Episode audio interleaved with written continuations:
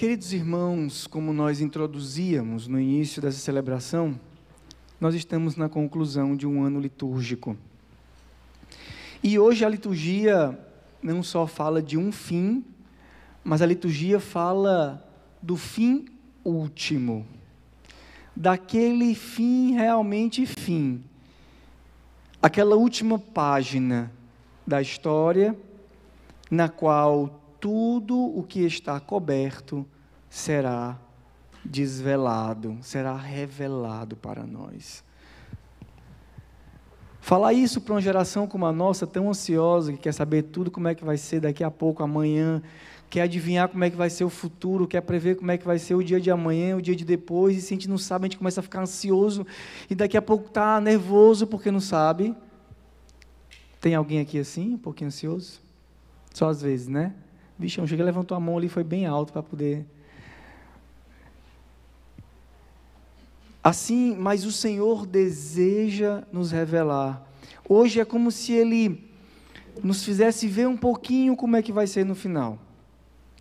Como a gente como começa a ler um livro, um livro de romance, assim, e aí quando chega no meio do livro, vai dizer assim, menino, como é que vai ser essa história? Aí vai lá no fim, dá uma última olhadinha, e aí volta para a página que estava. Quem já fez isso se entrega?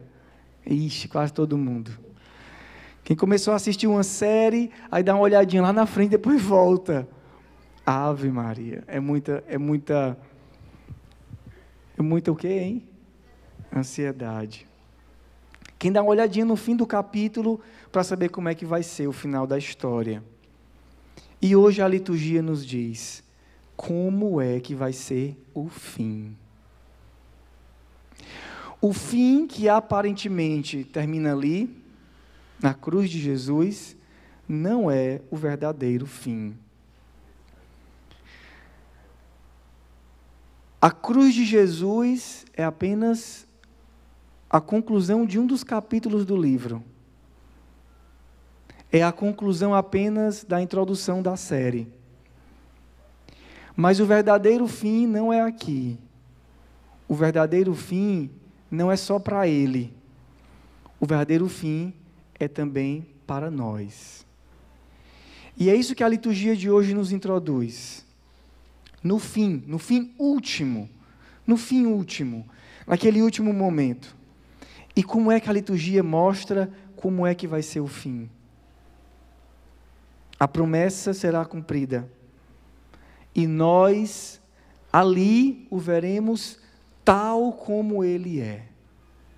E o que é que ele é? Crucificado? Também. Ressuscitado? Também. Mas qual é a imagem que a liturgia hoje nos coloca de como será Jesus naquele fim último? Como? Como? Rei. O Cristo Rei do universo como que o desenho de um quadro, é como se a liturgia tentasse para nós desenhar um quadro. Como vocês sabem, eu gosto muito de arte, né? Os jovens para a juventude sabem. Alguns até acompanharam um curso que a gente fez sobre a teologia do corpo, algum curso, alguns encontros, no qual nós apresentávamos aquela, aquela imagem do juízo final na Capela Sistina.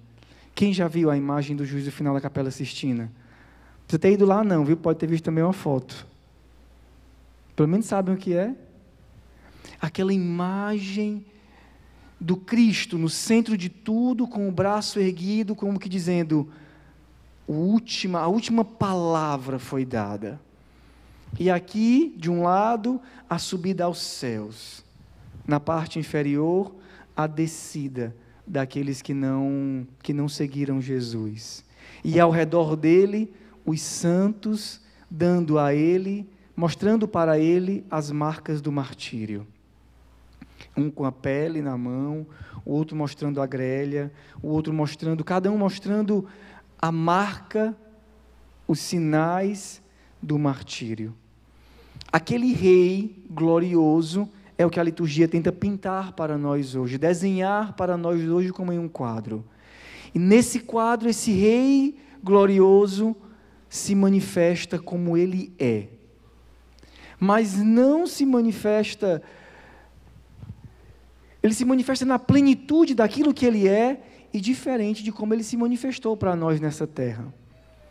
Humilde, o que andou, entrou em Jerusalém sentado em um jumentinho, aquele que nasceu numa gruta, e nós vamos começar o advento e vamos meditar essa mensagem de Jesus que nasce em uma gruta, no frio, na pobreza, que vive uma família pobre, agora se manifesta como ele é, como rei. E o final desse, desse livro, o final dessa série, é ele rei, glorioso e vitorioso. Como que ao final de uma história, quando a gente vê o final da história, termina a série, a gente diz: Ah, agora eu entendi por que é que lá naquela hora falou aquilo. Ah, agora eu entendi por que aquilo. É por isso que a liturgia nos propõe hoje, queridos irmãos, queridos jovens, contemplar esse fim último. Porque é a partir desse fim último que nós lemos a nossa história hoje. O que entrou no jumentinho agora é compreensível. O que nasceu na gruta de Belém, agora eu entendi. O que morreu na cruz para nos salvar, agora eu entendi tudo. Nós saberemos, nós só saberemos tudo naquele dia, nesse dia, quando ele se manifestar para nós. Por enquanto, nós vemos apenas como em um espelho, ainda como que uma coisa meia turva, meio turva, mas nós temos pela fé a certeza de que tudo que nós vemos nessa terra é apenas um prelúdio para aquele grande dia no qual ele se manifestará como rei. E eu queria falar de três elementos importantes para esse dia. A primeira revelação, ou a revelação principal que ele faz, é que ele é rei. Mas ele não é um rei como o da Capela Sistina, que simplesmente diz assim: pronto, acabou, se vai para lá quem não é e sobe para cá quem é. Se você é bom, vem, se você não é, desce. Dá logo um frio na barriga, não dá não? Dá ou não dá um frio na barriga? Afinal de contas, se ele chegasse agora e dissesse assim: bora, vou dividir aqui, a direita e a esquerda, quem aqui ia para a direita, quem aqui ia para a esquerda? Eita, padre, eu acho que a gente ia um bocado para a esquerda. Será que a gente ia para a direita? Padre, me confessa logo aqui, porque vai que ele chega. Estão tudo pensando isso, né? Na hora que ele levantasse o braço, para onde é que nós iríamos? Ele é rei, mas ele não é um rei como nós o compreendemos ele é um rei diferente. E o rei que ele é, é o rei que a liturgia faz toda uma introdução. A liturgia chega dizendo que ele é rei, mas antes de dizer que ele é rei, a liturgia primeiro mostra que ele é. Não prestar atenção na missa. Pegar um cinto, depois vou bater em tudinho, dar uma surra. Porque o rei é assim. Antes de falar que ele é rei, a liturgia mostra que ele é um pastor. O nosso rei é pastor. Antes de achar que ele vai chegar e vai dizer assim: bora, acabou, você agora vem para a direita e vem para a esquerda. Antes de chegar esse dia, ele primeiro nos pastoreia. Ele zela por nós. Ele cuida de nós. Diz o salmo de hoje, como era o salmo de hoje? O Senhor é o pastor que me conduz. Me conduz para onde? Me conduz para o lado direito, para o lado, para o lado das ovelhas.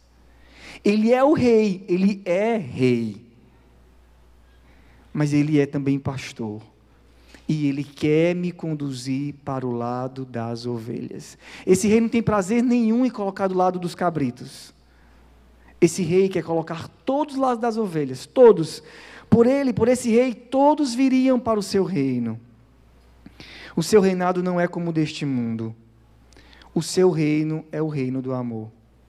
É por isso, queridos irmãos, que o Senhor insiste e persiste na nossa conversão. Todos os dias, Ele insiste e persiste em nos salvar. O Senhor, como um pastor, nos conduz. E hoje a liturgia quer dizer para nós isso também. O Senhor nos conduz, Ele te conduz, Ele te dá mais uma chance de recomeçar. Um ano, um ano finaliza e Ele diz: Bora começar de novo? Bora recomeçar? Vamos dar mais uma chance para ti?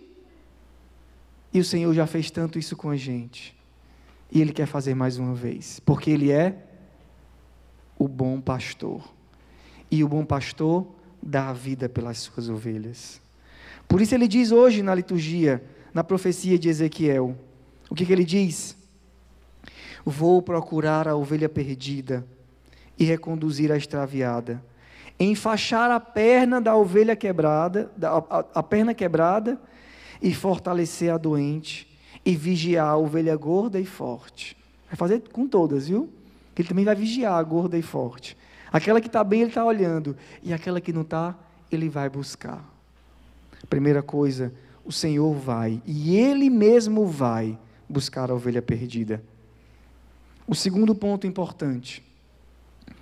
No seu reino entram aqueles que foram identificados com Ele nessa terra.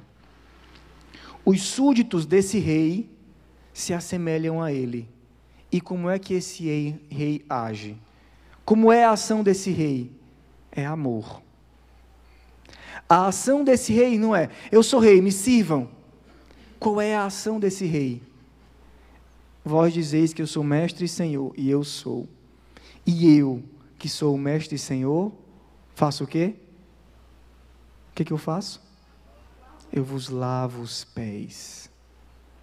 Vocês sabem que os chefes das nações as oprimem, mas entre vós não deve ser assim.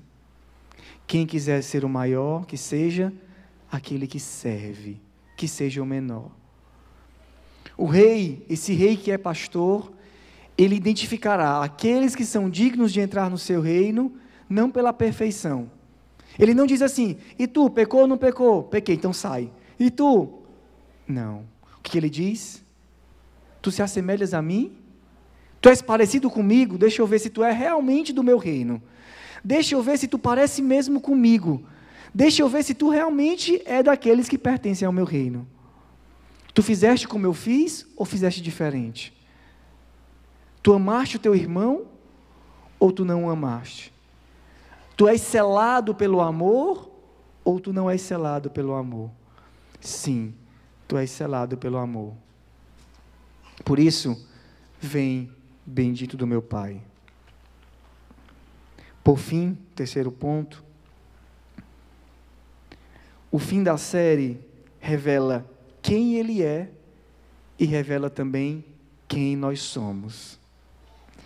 Tudo isto o Rei faz para revelar não só qual vai ser o futuro dele, mas também qual vai ser o nosso futuro. Por isso Cristo morreu. Cristo de São Paulo aos Coríntios.